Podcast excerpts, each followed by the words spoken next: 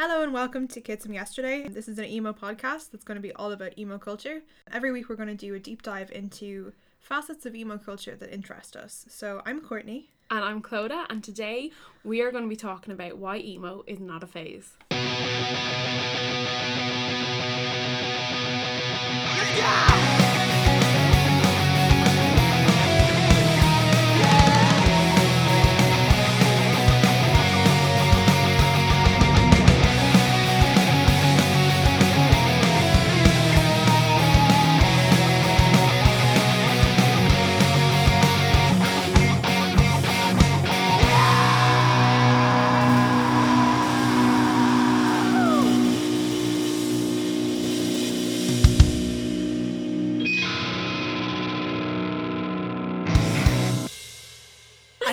why podcast written here. So, um, well, basically, me and Clodagh were talking the other day about what were we talking about? I think we were talking about, as typically, we were talking about diet culture and how when we were like teenagers, the only bodies that we had to admire were like, or like look up to, were like thin white women. And we were kind of talking about how I had never seen kind of bodies that look like mine because when I was a teenager and I was going through my emo phase, I was like a size 16 to 18. And how in Kerrang, which was the only magazine I ever bought, or on their Kerrang TV, I didn't see any bodies that look like mine. So we kind of started talking about that. Um, and then I kind of just, the idea, I think, Grew from there. came. Yeah. Yeah. I mean, I remember screaming at you through Instagram messages. Can we do an emo podcast? Um, and you agreed for some reason. yeah. Yeah. Um, but definitely that's a topic that we were just talking about there that we want to do a deep dive in at some point. Um, kind of talk about that aspect of emo culture because I think like fashion and like the whole that whole aspect of it was such a huge thing. Thing. Yeah. Um, like if you were if you were emo as a kid, you had the hair and you had the clothes and you dressed like Hayley Williams or you dressed like, you know, Gerard Way, and th- Yeah. there was no real in between. And like both of those people were thin, and White and, and- cisgender. And yeah, so there was a lot of stuff like that. That when you look back at it now, you're like, wow, there really wasn't very much variety for us. So we definitely want to talk about that at some point. But um, why podcast to answer that question? Um, Something else we kind of been thinking. I, I know at least I don't know if I mentioned this to you, but in the days leading up to kind of that conversation, I've been thinking about how My Chemical Romance had like gotten the blame for a spate of suicides or Yes, and self harm, and there was this whole thing in the Daily Mail. I know they like had a concert in London at some point after that where they were all chanting, you know, "F the Daily Mail," um, and we I kind of been thinking, about, isn't that just bizarre that they this band got the blame for something that was completely irrelevant, and people I guess from the outside looking in, parents, adults were, you know, air quotes concerned about it, yeah, but they were taking it up completely wrong. yeah, I just didn't understand. it wasn't a phase. Yeah. But it, it was interesting. I mean, it's the same thing as Marilyn Manson getting blamed for like murderers and serial killers Yeah. and stuff. It's that real, we don't understand this, um, satanic panic thing. Yeah. And you have a bunch of kids covered in eyeliner, as I am today. Yeah. And it, it pained me to paint eyeliner around my face like it's everywhere. it's never coming off. But that was, I imagine, to a lot of parents, confusing. And, And then you have, strange. yeah, and then the only reference you have are all those shows that were like, this emo did it.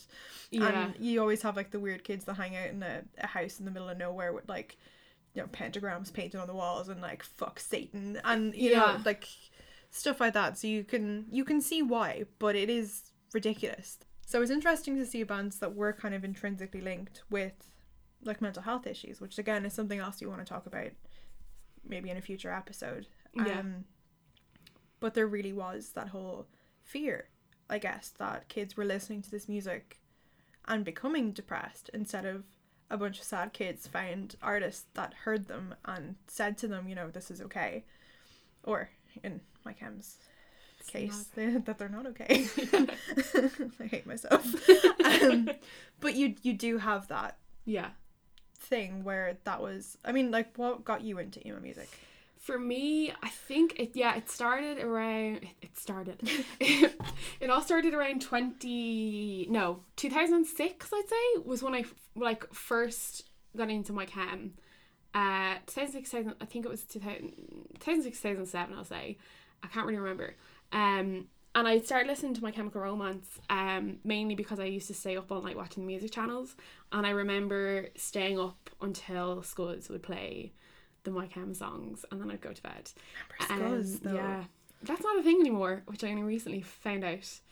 Um but yeah I got into it that way and then you know as I started secondary school you know the people in my class were into high school musical and they were into Chris Brown and I kind of you know as much as I kind of tr- you know as you do when you start secondary school you try and fit in with everyone else in your class. And I had got an interest in kind of R&B music and high school musical but I was still really into my chem and Fall Out Boy and then I met a couple of people in the year below me who were like really into my chem and Fall Out Boy. I was like, oh my god, these people. I've met people who are into the same music as me, and I kind of from there progressed. And then I guess with Twilight, when I read the saga, um, and Paramore did a song with them, I was introduced to Paramore, and they became my favorite band, my favorite emo band.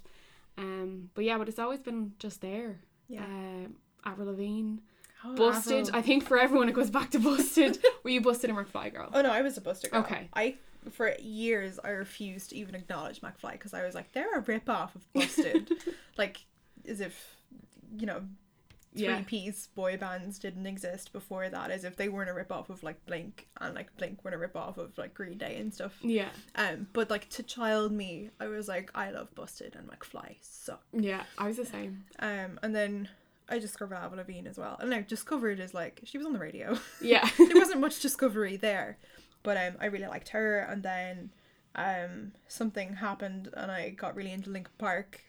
Um, actually, I think part of that, like going back to Twilight, like I was really into the books before the film happened, Mm. and Stephenie Meyer had a website, and she used to make playlists for each of the books. So she had Muse, and she had Linkin Park, and she had a bunch of other bands that I'd never heard of. So I would have been like thirteen, I think. And I remember one Christmas I was like, Can I have all these Linkin Park albums? And one of my aunts being like, What? you were a child. And but that was kind of like the first thing and I, I do remember I was the same in school, like you just want to fit in. Yeah. But I was kind of looking for people who liked all this stuff. Um and then somebody when I was in first year mentioned Fall Out Boy. It was actually the year they went on hiatus Oh. she'd gone to see them and I was like, Who the hell are Fall Out Boy? And then I heard some of this oh no, that's that's a lie. I knew who Fall Out Boy were. So there was a, a now sixty something or now fifty what would have been a now forty maybe, I Yeah. don't know. But it had the of Scene It's an Arms Race on it. And I remember listening to it and thinking, like, that was the first time I'd ever heard a song for what it was as opposed to just Yeah. like oh i like the music to this or i like this like i actually heard the lyrics um and it was kind of my introduction to poetry i guess i got Yeah. really like deep and emo into these things before i'd even realized i had so um but like i had never thought about going to see these bands because that just wasn't i didn't have any friends who liked them so Yeah. like going to a concert was completely beyond me so a girl in, in school was like oh i saw Fall Out Boy and now they've they've gone on hiatus and i was like first of all what the hell's a hiatus if only i knew yeah. um, and then like second of all, like I didn't know that was even a possibility. So, um, I think I discovered Paramore around the same time as you, like with the whole Twilight thing and Yeah. then doing Decode, and I caught myself. Um, I was kind of late to the My Chem game, I think, which is really interesting. Like there was people I went to school with who again were absolutely like so into My Chem, Mm. and I just, I don't know, I don't know what stopped me from. But like at the same time, I was trying to like listen to Kanye West and all Yeah. these other people that like I have absolutely no interest in now, but that at the time I was like, yeah, other people talk about this stuff. I, I want to listen to this too. Um, I did eventually find people though that Yeah. did like all the stuff I liked, and that was kind of like where I found Panic at the Disco. And, Yes. Um, God, I can't even think of any of them really. Like those are kind of the main ones. Yeah. I actually found my old iPod the other day, and I looked at the music on it, and it's the same. it is the exact same stuff that I listen to now. They had like two other bands on it that I don't listen to anymore. Yeah. Remember Young Guns? Yeah. Yeah, Young Guns and Orson because I really like. oh my liked god, yes. They had that one song yesterday or No Tomorrow. Tomorrow. Yeah. Yesterday or tomorrow. yeah, that was that was the only difference. Everything else was like all time low. Oh yeah, I forgot to mention my faves. Yeah. Um, all time low. Um, I am a sad all time low stan. I've seen them twenty times, and I don't want to talk about it. but like your Paramours, you're like, Yeah, Paramore Armour Bay is like I like what you said with this is in a scene. When I kind of first I like heard of Misery Business because I was somebody who like I did like my chem, I did like Fall Out Boy, and I would like watch Kerrang and Scuzz to try and find that music. At the same time, I was watching The Box. Really shamefully so, I was really into Chris Brown. Um, I was really into, still really into Beyonce, like just kind of into like R and B, but also into emo. Like my iPod would have been really, really mixed at the time. yeah, So I kind of was like, I fit in here, but I also fit in here with emos. And I guess I kind of progressed more towards that because they understood me. Like they were really, really into this music, and because I had been kind of into it, but also uh, for, as an outsider, as somebody who was the only person who was kind of into it, um, my interests were elsewhere. But I remember in first year, I actually went to meet Gary Barlow from Take That, wow. and the picture in the picture is me and i'm wearing like a red and white top i have like a black waistcoat on and there's a little tiny green day badge on it oh, i'm dressed in the colors of american idiot i'm like staying true to myself but also you know hanging out with Gary. Barlow. hanging out with gary barlow you know So I guess trying to define what emo actually is is really difficult. yeah it's uh, different i think per, per like between different people i guess like the american sense of the word um might be something completely different to what it is here. I know at least you know in ireland or at least in my group the kind of the emo kids they didn't just listen to emo music we also listened to a lot of pop punk. Yeah. um and i don't know if that would have blended in in america as well as it does here. Um i guess because here at least anyway i think emo was defined by what's on Kerrang!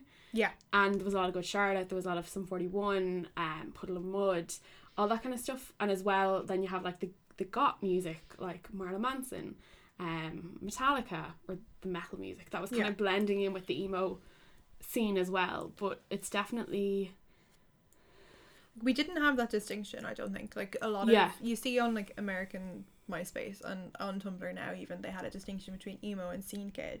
And I guess like yes. for considering the bands I listened to, I probably would have been more scene than emo.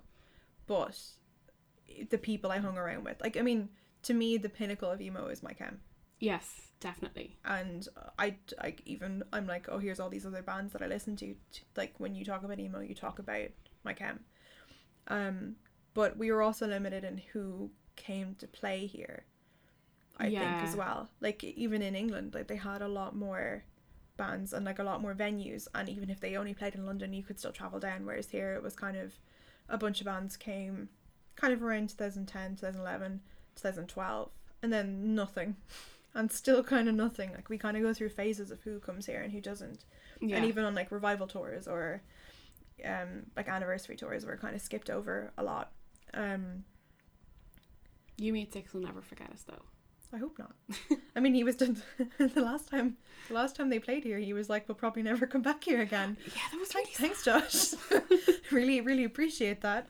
Um, still don't know what he meant. Whether he was thinking like Brexit or he was just thinking can't be arsed with this or Is it because it's so expensive to bring? Did he say that on stage, or is this a thought I had? I this is like I- my life. Is it a this is something somebody said, or is this something I thought? But did he say on stage like it's too expensive to bring equipment over?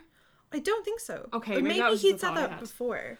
Like I know, um, like some like on tangent time, um, I know smaller bands. So there's a band called Mallory Knox who I really like. I fucking them, fucking love them so much. But I remember talking to them somewhere and being like, "Can't you come play a show in Ireland?" And they were like, "We've looked into it before, like the last few tours we've done, and it's just not worth it because of the cost of the venue and the cost of bringing over the equipment. It just they were Ah. like, we'd end up losing money, and he's like, we can't even guarantee that we'd sell enough tickets to make it worthwhile. So they were like, sorry. Yeah, maybe it was you then who said it to me afterwards. Or I feel like we spoke about it afterwards, and you were like, "You must have said that to me," because I don't see how my brain would like Come go there to that. think about. Yeah, I don't know. Did um yeah maybe I did come up with that. So I don't I don't I really don't remember. Um, but like getting back to what defining emo as like I do think it's interesting that there's a whole culture where you're clothes and your hair and what you listen to were identifiable. So you could see somebody else in the street, and even if they didn't have like the full fringe or like multicolored hair or the weird clip in raccoon extensions, you'd still know that's an emo. Yeah. That's one of my people. And I think that was always something that really interested me. Yeah, actually, I was when I was standing on O'Connell Street earlier. I was kind of looking around to see, like, I was just looking at pe- what people were wearing, and I was trying to pick out in my head, like, okay, who around me might identify as emo, or at one point identified as emo. So, like, I I feel like it's a bit harder now to define, like, to pick somebody out as an emo because not only are we kind of not gone past the emo stage if that makes sense Yeah, I mean, like the actual era, I guess. the era Well, like a lot of people wear the clothes now, so it's not. Yeah so like a lot more people would wear converse and a lot more people would wear doc martens whereas back during the emo era those Oh, yeah. were things that were reserved for emos if you wore converse you were an emo And people would make now, fun of you. Exactly. Whereas now, every second person is wearing Vans. Everyone's wearing Converse. Um, skinny jeans are huge. Um, and yeah, that like the check shirts and all that kind of stuff. That is something that I would have worn a lot of, and Yeah. like looked around for people, you know, in the nav and emo scene to see who else was like one of my people. Um, but yeah, I think it's a bit harder now to pick them out of a crowd Yeah. but definitely it was something that hugely defined and i guess as well it goes with like punk rock um you can tell a punk rocker well from then at least Yeah. you know a mile off uh, mohawks leather all those kind of things and definitely it's the same with emo Yeah, I think even now, like the the whole idea of like a punk would wear like patched jackets, and Yeah. that's a big thing now. Everybody does it. Or like you know, you have you have facial piercings, you must be a goth. Whereas like everyone has their nose pierced, Yeah. me.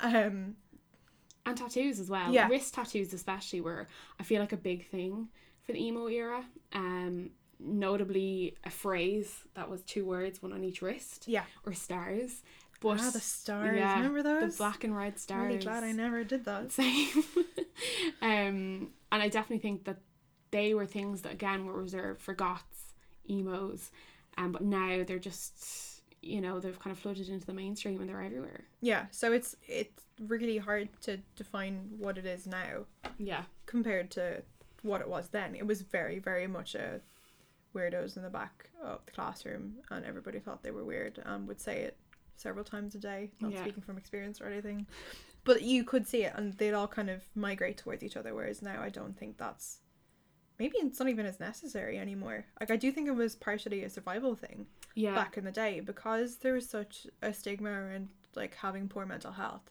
Compare like we're talking like even back in 2012. When did you finish school? 2011 Yeah, so I finished in 2012 and even back then couldn't talk about being depressed whereas like my sister goes to the school I went to and she said it's much better now and they talk a lot more openly about that Mhm. kind of thing. Um and they're a lot more accepting of like LGBTQ um students whereas when I was in school that was n- not discussed but you could kind of see an overlap between all the Mm. emo kids and the ones who were like LGBT so I do think maybe in part it was a survival thing like we had our way of distinguishing ourselves so that we could find other people like ourselves. And it wasn't I don't think anybody ever decided oh let's all wear this. Like we also thought it was cool. It's not like it's gonna put on my survival gear right now. But it it did help I think. You'd always know like oh hey I can talk to you about this band. Yeah. Most likely. Um, but there was some people who were like if they were super into my chem and you were like, oh, I like All Time Low, they'd be like, oh, God, they're such sellouts. Like I do remember somebody laughing at me for saying All Time Low was my favorite band. She's like Oh. All Time Blow, and I'm like, they call themselves that. It's not like not It's an not an insult. insult, no. Yeah, like they fully know how terrible they are. Um, and I fully know how terrible they are, but I still love them very much. Um, but it's just I do think it's interesting that that's Yeah, definitely. And even like I think the great thing about it as well, this actually happened to me um like a few months ago in when I was in work and this girl she was like chatting away to me. She did like and she was like 19. She was in like NCAD and she was talking to me about music and I had just gone to see You Me at 6 do their 10 year their 10 year um take off your colors anniversary show and I was she was talking to me like, oh, I'm an emo, and I like my chem and everything like this. And she, yeah, like I said, she was about nineteen, and I was like, oh, have you ever heard of You Me at Six? And she was like, no, who are they? And I have to like, uh, she made me like write down the name on her phone, so she go and look them up. And I was like, oh my god, she's emo, but she doesn't know who You Me at Six are. Um, but as well as that, I think being able to cl- like cluster to each other and find each other, we're able to find new bands. Yeah. And as much as I envy like the 80s, everyone going to record stores, you know, as they romantically do in John Hughes films, um, I think we had a kind of a cool thing going on as well, in that you'd find a band, you'd go home and you'd download their music, you'd, you'd find it somewhere usually. illegally, Yeah. and you'd download it and it was on your iPod and I think that was a really fun time. And whereas now Spotify there's no such thing as listening to a whole album anymore. Yeah. Um you listen to a single here and there, but kind of back in the emo era, you would download the whole album and you'd listen to it from cover to cover. Yeah. Because you wanted to see if these would you know if they were any good or Yeah. if this was something you could add to your I mean that was something as well that really appealed to me. I got bored with pop music. And like Yeah. pop music is designed to be boring after a while. It fits into a very specific time period and a Mm. very specific sort of style. Um so when everybody else was listening to music and was like, "Oh, this person's really good," or "These are great," I'd get bored after maybe like ten or so listens, and then Mhm. the first time I kind of listened to any of these bands, I kind of realized there's no trend. Yeah. Um, and I do think that has changed now. That a lot of bands, especially ones on major labels, have kind of fit into a trend.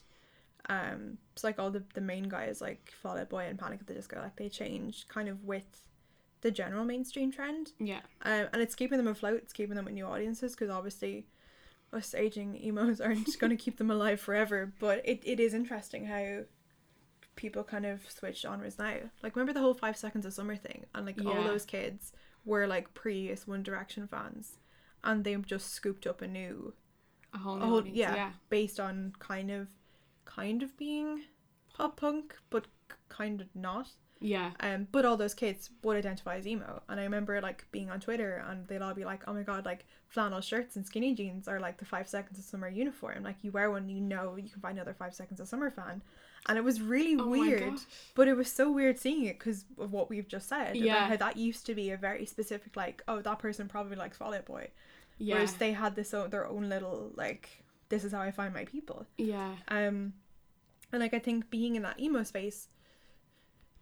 I mean, I did my thesis on fandom, so I'm super into the concept of fan. Like Mhm. I have a psychology degree. It's not. It's not very useful, but I did it on fandoms and on like the people who are involved in fandom spaces, and it has always fascinated me the way we kind of gravitate. So, I wasn't like I was kind of on LiveJournal and kind of on MySpace, but like for some reason as a child I was like these can't possibly like a child I was 14 but like these can't possibly be Pete Wentz this can't actually be Hayley Williams and I don't know why I doubted it so much. I think it was all that like you know everybody's lying on the internet and they're Yeah. all like yeah so I remember like reading some stuff and being like that's really cool but it's clearly not them um so I was kind of like out of it a bit so I'd see it and like drama would happen and I'd be like what drama they're not real um but you'd see that and it would be like an analog fandom because maybe you'd have somebody in school to talk to you'd have like friends to talk to but Mhm. you weren't actually entrenched in this community yeah, Yeah. community like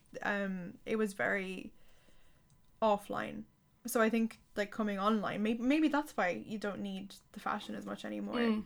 it has come into like well i can just if i have an account that has a my chem lyric in it or a Fall Out boy lyric in it or i tweet these bands i might be able to find people or like i Yeah. can join like a lot of bands have their own forums and their own like fan clubs and stuff so maybe i don't know maybe that's not a thing people need anymore Yeah, like I definitely for me, I came into the kind of the online world with bands rather than like I went there to find them. Whereas I would have like again had kind of a, a fandom or a a like for the band offline. But when Gabe Saporta from Cobra Starship joined Twitter in 2008, I remember that's when I joined Twitter just so I could follow him. I didn't care about following anyone else. I just wanted to follow Gabe on Twitter. That was it.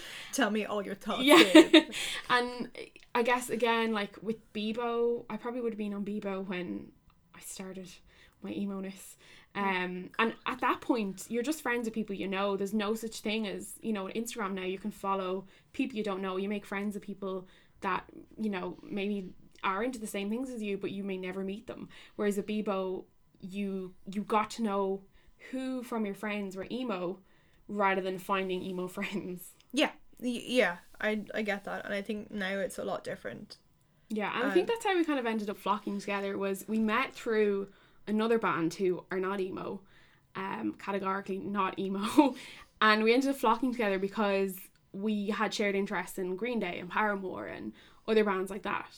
Yeah, like I actually don't even remember where I met you first, but my first memory of hanging out with you properly Yeah, was in the queue for Green Day. Yeah. So Green Day played Marlay Park in 2010. yeah. Um, and I still like think of that as possibly one of the best gigs of my Oh life. Oh my god, it It was, was amazing. so good, and it was like when it was before Green Day released Uno Dos and Tre, which we will talk about in detail at some point when we do our Green Day special. But um, it was yeah, it was around then, and so no, it was before they already says in like twenty twelve or twenty thirteen. So this was like post. It was Twenty One Guns. Yeah, it was it was that. it was the Twenty One Guns tour. Yeah. Um, and I got to meet Paramore that day. My friend won, like meet like a private meet and greet with Paramore, and ugh, I was too small to appreciate it properly. I was like fifteen or six, or maybe just gone sixteen, and I remember like shaking all the Oh. way through it and being like, I don't know how to talk to people.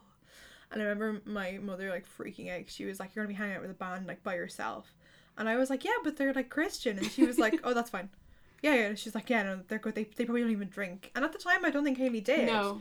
she she didn't because she was like worried about her voice and stuff. Yeah. So I remember being like, no, these are these guys are good. Um, but yeah, then I, I remember coming out after that and sitting on a wall and then going over and queuing and I ran into you and Nicole hmm in the queue Yeah. and then you guys were like just in front of me for the whole. Yeah, I remember that gig. That was amazing. It was such a good show. And yeah, I remember you telling me that you had just met Paramore and I was so jealous. I didn't end up meeting them myself until like 2013, I'd say. I met them, they played Belsonic in Belfast. Um and I won um meet and greet tickets through the Paramore fan club. I remember that. Yeah. And it was like two dudes and they were super nice. Wasn't it? What? The Paramore fan club, like the guys, there was like two guys. Oh behind it. no, the what you call it, the the American one. No, the Irish one. Oh right, no, I'm. It was through the online fan club. So I paid like thirty or thirty dollars a year or something. Okay, whoa. To yeah, for the Paramore fan club. The all time low one was five dollars a year. Oh just really? saying. Yeah. Well, Paramore ended up like the next year. They ended up like yeah, doing they it got for rid free, of it. Yeah. and they got rid of it. So I was really annoyed because the only reason I paid this thirty dollars was so that I would be in the running to win tickets to meet them if they ever played here or if they were ever doing that competition. Um, but I only got one ticket, so it was just myself. But I had other friends who Okay. had gone up to Belfast with me, and they had won tickets as well through the fan club. Um, so we all got to go in and meet them. I was so nervous. What did you say to them? Do you even remember what you said? Um, I remember talking to Jeremy about he had a Linkin Park branded Sharpie. And I was like, oh, that's so cool. And he like launched into this big story about it. And I was like, oh, you're so cool. Um, and I was babbling at Hayley about how psyched I was for the show. And I was shaking. And I don't remember what I said. And I was like, oh my God, your shirt's so cool. And then she, remember Skull Animals? They were like, yeah. Yes. And I was like, where, where, where, where? So there was a lot of that, except their manager. I don't know if it was their manager or somebody who was like, mm, I don't know who she was, but she was really bitchy and mean. And they Oh. were like happy to just kind of stand there and chat because like Jeremy and Hayley were kind of chatting amongst themselves and like joining us into the conversation. Yeah.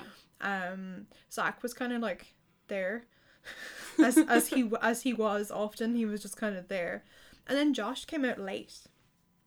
Said sorry to Hayley for being late, and then stood behind us like, just ignoring Oh. us. And I went over and said hi, and he was like, "Oh hi," and I was like, "There's only two of us here, and I know we're talking like 500 miles an hour, but like we haven't attacked you, and Yeah. like." I haven't screamed or like done anything terrible because even when they came out and I said hi, I was sh- I was shaking so bad.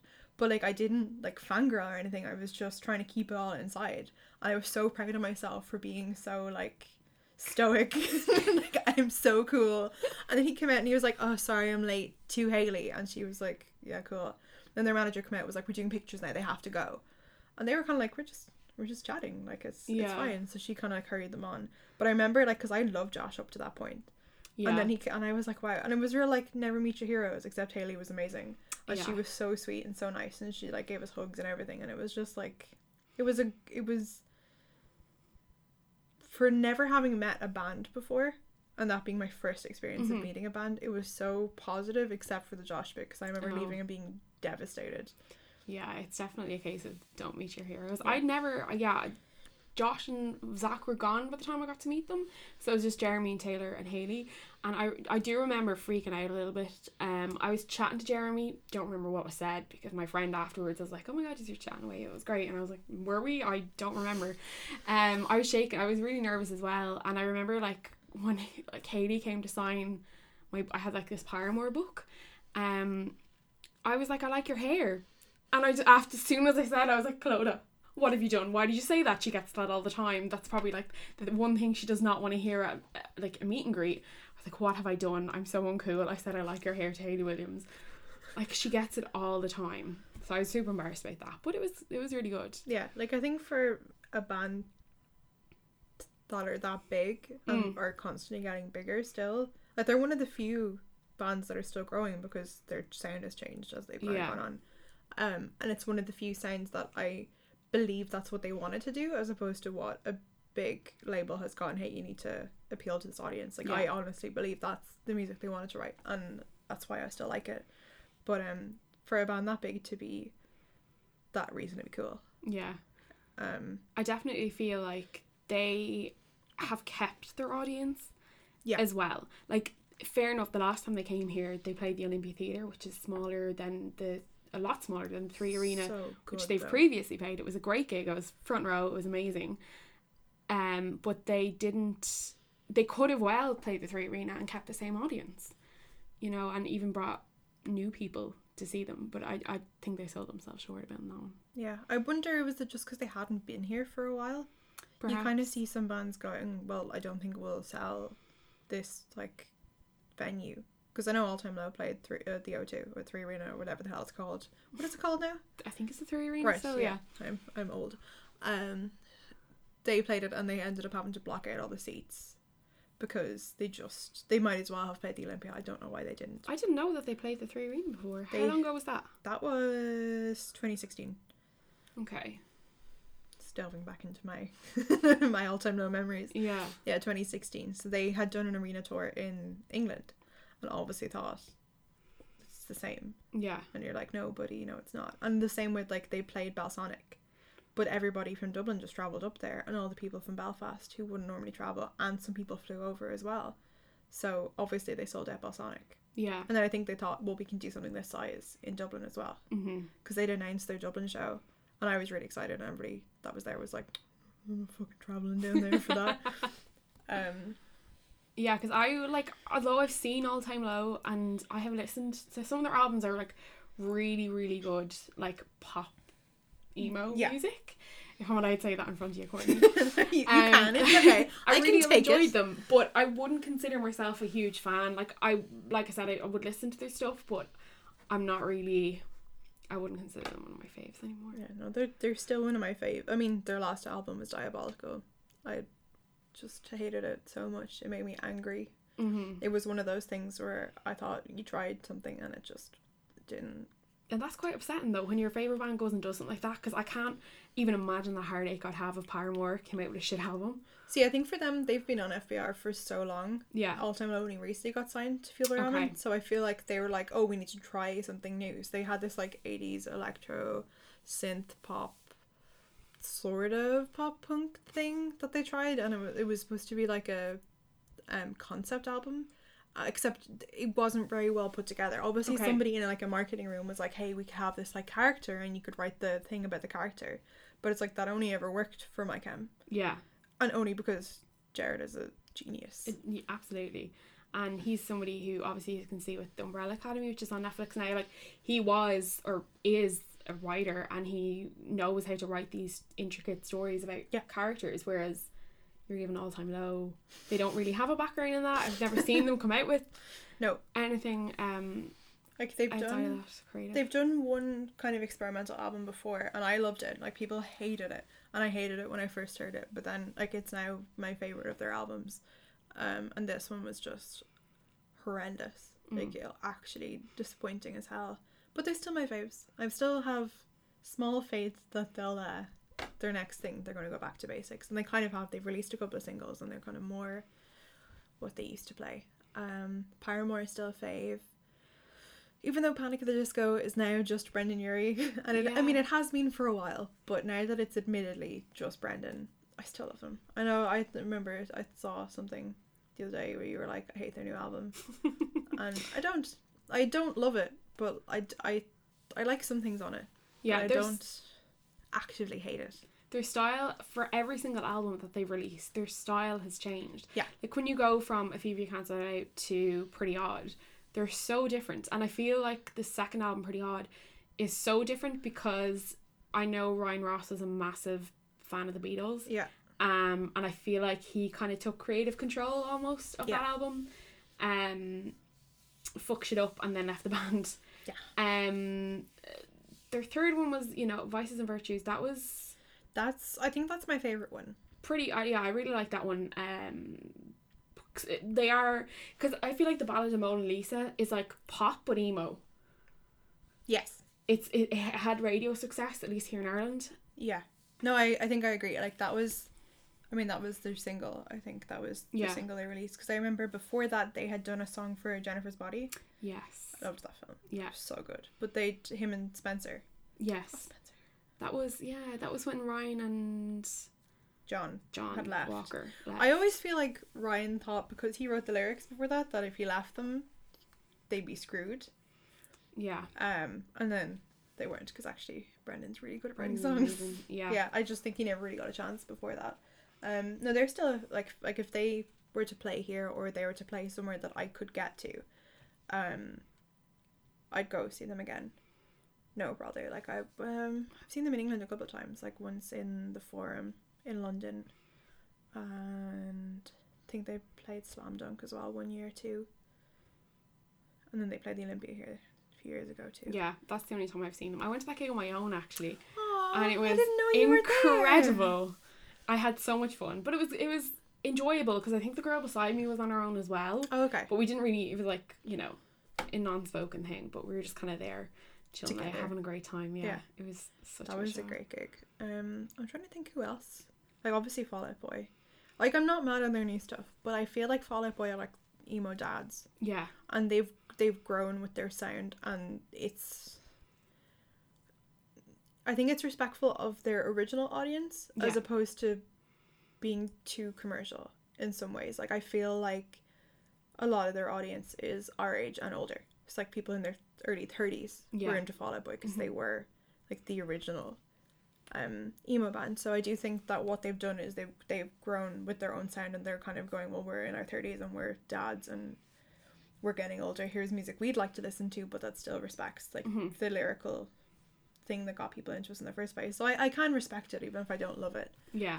Um, and then obviously my chem, They are yeah. Like we're in 2019 right now. 2019, yeah. Um, they their last album was set in 2019. Um, Danger Days. Was it? Yeah, it was set in the future. this is the fu- we are in the future. we're now in 2019, and there was a lot of conversation about will they come back in 2019 because I was actually only listening to it earlier on, and at the end, like Doctor Death, who's like the radio voiceover, who's it's it, another concept album, um, he says you know goodbye for now sort of thing. Um, I know you'll miss me. And there was a lot of conversation about will Mike Hammond come back in 2019? Like obviously 2019, the Umbrella Academy, which is Gerard Way's Gerard Way's comic that was released on Netflix. Um, will they come back? Who knows? You've got another seven months to find out. Yeah, I, I, I can't see it happening. I would love it. I never got to see them live. Did you know? No. And when they last played here in 2011, um, they were giving away tickets on the radio because that was um, Brian and Dara. Yeah. The lock, the lock in was it or the lockdown or the lock The in? lock-in, I think. Yeah. Yeah. and they were giving away tickets.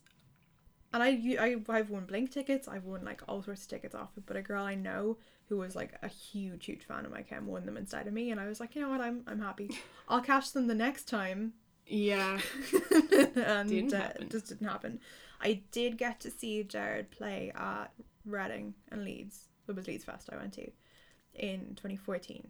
So when he did, I mean, it was as close as I was Yeah. gonna get. Like you're making a face, Chloe's making It's- a face. Close enough. Yeah, it was it was fine. I didn't Yeah. I didn't love that. Did they do any of my chem songs? No.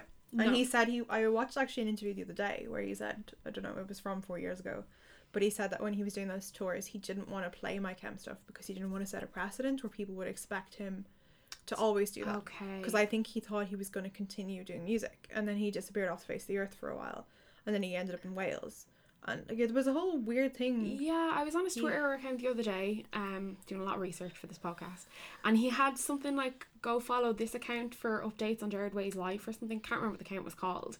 Um, but he hadn't tweeted himself since like 2015. Yeah, he literally just stepped back from everything. I think he had I don't know like whether he just got kind of lost or wanted to spend more time with his family, um, and then kind of got focused on Umbrella Academy and writing more. I think he's still writing Umbrella Academy books. I'm not Mhm. really sure what's going on there. I think he might have another one as well. I can't remember the name of it, but it was in his Twitter bio, so I can only assume um, that he had been writing another comic or Yeah. something else, which is great. At least we're getting something from Gerard Way's brain. yeah, like he's still working on stuff, but I think he's just kind of he's done. And I've seen Frank Iero and the celebration and whatever one came after the celebration. That's not because every so Frank Iero's bands at the moment they have a concept for each album, but he changes the band name for every concept. So the first one was Frank Iero and the celebration, then there was Frank Iero and the something, and then there there's now Frank Iero and the future violence. Okay, see this? I did not know. Yeah, so I've seen them twice, three times.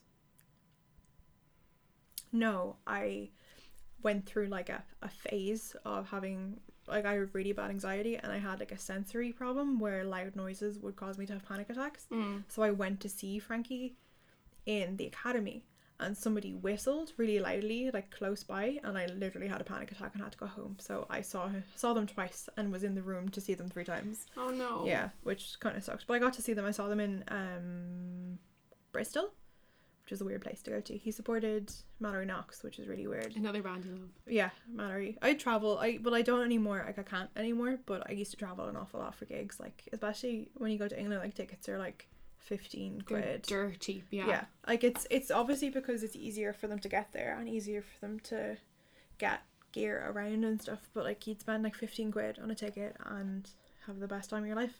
15 euro on a Ryanair flight and Yeah. yeah. I used well I used to be the same. I think the last time I traveled to see a band was like last January, a band called Karangbin which are like psychedelic rock, like totally not emo. Um they were really really good. Um but other than that like I would have traveled a good, good bit to see You Me at 6 because I was really obsessed with them there for a while. Um their live gig, Final Night Sin. I went to see them in Southampton, which was completely random, but it was the only place I got tickets for.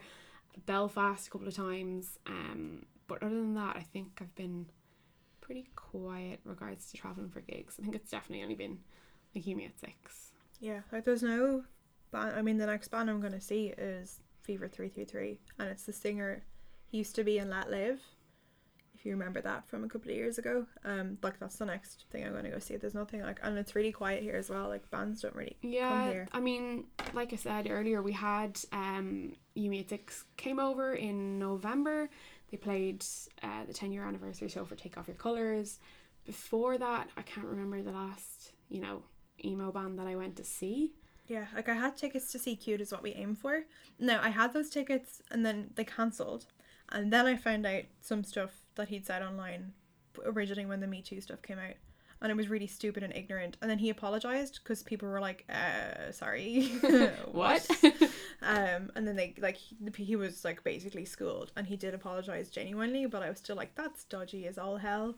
Um, it was basically just like women are stronger than that, and you're like, "N- no, it was real like he wanted to, to be on the side of like women aren't weak because that's what he thought people were saying okay. and he completely got the wrong end of the stick. And it was like really shitty when i read it and then i read his apology and his apology was a lot better than most apologies we've seen. And it was just like a completely ignorant thing he said. But i think had i seen that before i would have been really mad. Would it turn you um, off going? um probably like i do think that's another episode we need to talk about like what would actually stop you going to see a band because as we know over the last couple of years a lot of bands have been outed for doing really shitty things especially in the era of me too. We've had a lot of people come forward and say this happened to me this happened to me.